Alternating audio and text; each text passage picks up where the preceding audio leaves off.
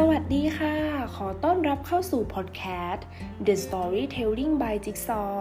พอดแคสต์ดีๆ ที่ทำให้คุณนอนหลับฝันดีก่อนนอน ซึ่งพอดแคสต์ในที่นี้นะคะ รวบรวมนิทานที่แสนสนุก ที่ทำให้คุณผู้ฟังนอนหลับฝันดี ไปพร้อมกับเรื่องราวที่แสนสนุก ในค่ำคืนนี้นะคะก็จะเป็น episode ที่ 8 ซึ่งใน episode นี้นะคะ เราก็มีนิทานสนุกๆมานำเสนอให้แก่คุณผู้ฟังได้รับฟังกัน ซึ่งนิทานในวันนี้นะคะ มีชื่อว่า เทพธิดาก้อนเมฆแค่ฟังชื่อเรื่องก็น่าติดตามและน่าฟังแล้วใช่ไหมคะ งั้นเอาเป็นว่าเราไปฟังพร้อมๆ กันเลยดีกว่าค่ะ กับ episode ที่ 8 นิทานเรื่องเทพธิดาก้อนเมฆกาลครั้งหนึ่ง ณดินแดนบนก้อนเมฆยังมีโรงเรียนนางฟ้าแห่งหนึ่ง เป็นศูนย์รวมของนางฟ้าองค์น้อย ที่ใฝ่ฝันอยากฝึกใช้ก้อนเมฆให้เกิดประโยชน์มากที่สุด ในบรรดานางฟ้าองค์น้อยทั้งหมด มีนางฟ้าสามองค์ คือแสงดาว เพลินเดือนและตุ้ยนุย้ย เป็นเพื่อนที่รักกันมาก แสงดาวเป็นนางฟ้าที่อ่อนหวานน่ารัก ส่วนเพลินเดือนเป็นนางฟ้าที่ร่าเริงกระฉับกระเฉง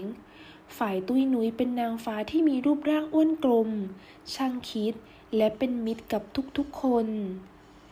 นางฟ้าทั้งสามองค์มีผลการเรียนดีเป็นพิเศษพอๆกัน แต่ด้วยหน้าตาที่น่ารักสะสวย นางฟ้าทั้งหลายจึงคาดเดาว่า แสงดาวหรือเพลินเดือน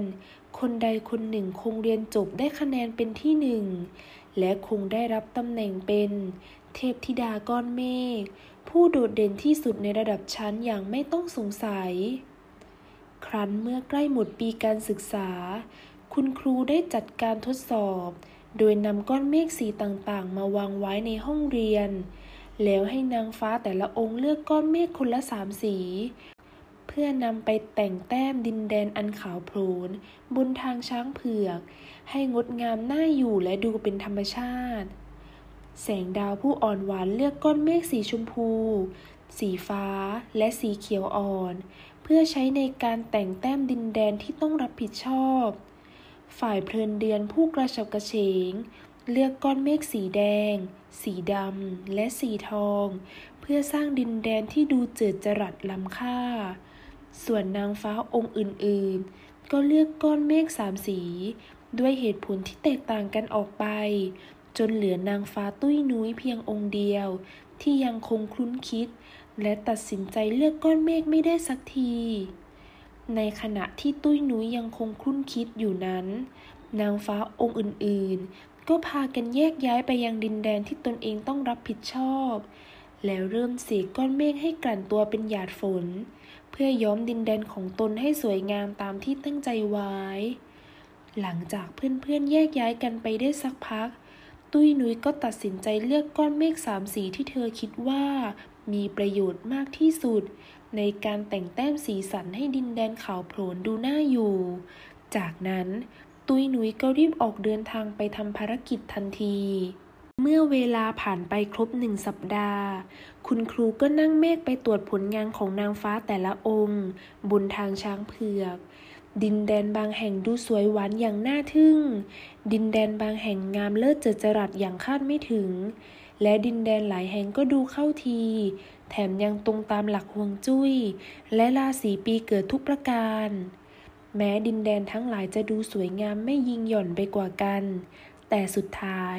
คุณครูก็ตัดสินใจมอบรางวัลชนะเลิศ ให้แก่ดินแดนของนางฟ้าที่หลายคนมองข้าม นั่นก็คือ ดินแดนสารพัดสีของนางฟ้าตุ้ยนุ้ยนั่นเองในตอนแรก นางฟ้าองค์อื่นๆ แปลกใจมาก เมื่อได้ยินคำว่า ดินแดนสารพัดสี ครั้นเมื่อทุกคนเดินทางไปดูดินแดนของนางฟ้าตุ้ยนุ้ย และพบว่ามันมีสีสันมากกว่าสามสี นางฟ้าทุกองค์ รวมทั้งแสงดาวและเพลินเดือน ต่างก็พูดเป็นเสียงเดียวกันว่า ตุ้ยนุ้ยต้องโกงแน่ ๆ ตุ้ยนุ้ยเสียใจที่เพื่อนๆกล่าวหาเธอเช่นนั้น เธอผิดหวังจนพูดไม่ออก เมื่อคุณครูเห็นสีหน้าของตุ้ยนุ้ย คุณครูจึงบอกกับนางฟ้าทุกองค์ว่า ตุ้ยนุ้ยไม่ได้โกงสักนิด แต่เธอใช้ความคิดในการเลือกสีของเมฆได้อย่างวิเศษสุดต่างหาก นางฟ้าองค์อื่น ๆทำหน้าสงสัย คุณครูจึงอธิบายต่อไปว่า ตุ้ยหนุยเลือกเมฆสามสี ได้แก่ เมฆสีเหลือง สีแดงและสีน้ำเงิน ซึ่งสีเหล่านี้เป็นแม่สีที่นำไปผสมให้เกิดเป็นสีอื่น ๆ ได้มากมาย ยกตัวอย่างเช่น เมื่อตุ้ยนุ้ยนำเมฆสีแดงมาผสมกับเมฆสีเหลือง มันก็จะได้เป็นเมฆสีส้ม หรือเมื่อนำเมฆสีน้ำเงิน มาผสมกับเมฆสีเหลือง มันก็จะได้เป็นเมฆสีเขียว และเมื่อนำเมฆสีแดง มาผสมกับเมฆสีน้ำเงิน มันก็จะได้เป็นเมฆสีม่วง ด้วยเหตุนี้ ดินแดนของตุ้ยนุ้ยจึงมีสีมากกว่าสามสี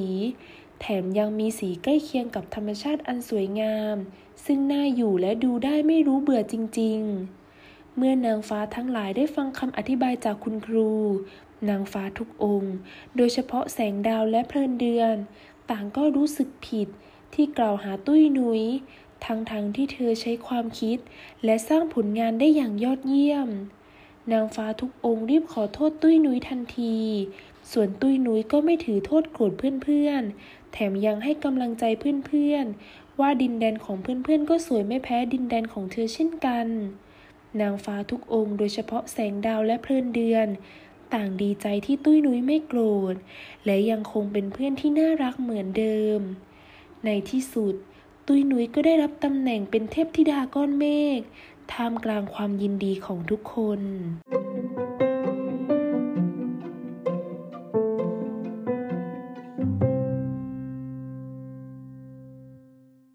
จบกันไปแล้วนะคะสำหรับนิทานดีๆ ก่อนนอนเรื่อง เทพธิดาก้อนเมฆนิทานเรื่องนี้ให้ข้อคิดว่า เราไม่ควรไปตัดสินใครจากรูปลักษณ์ภายนอก แต่เราควรดูการกระทำของคนคนนั้นดีกว่าค่ะ นี่ก็เป็นนิทานใน episode ที่ 8 แต่ยังมีนิทานดีๆ ให้คุณได้รับฟังอีกมากมาย ในค่ำคืนต่อ ๆ ไป แล้วพบกันใหม่ใน episode ถัดไปสำหรับคืนนี้ ราตรีสวัสดิ์ค่ะ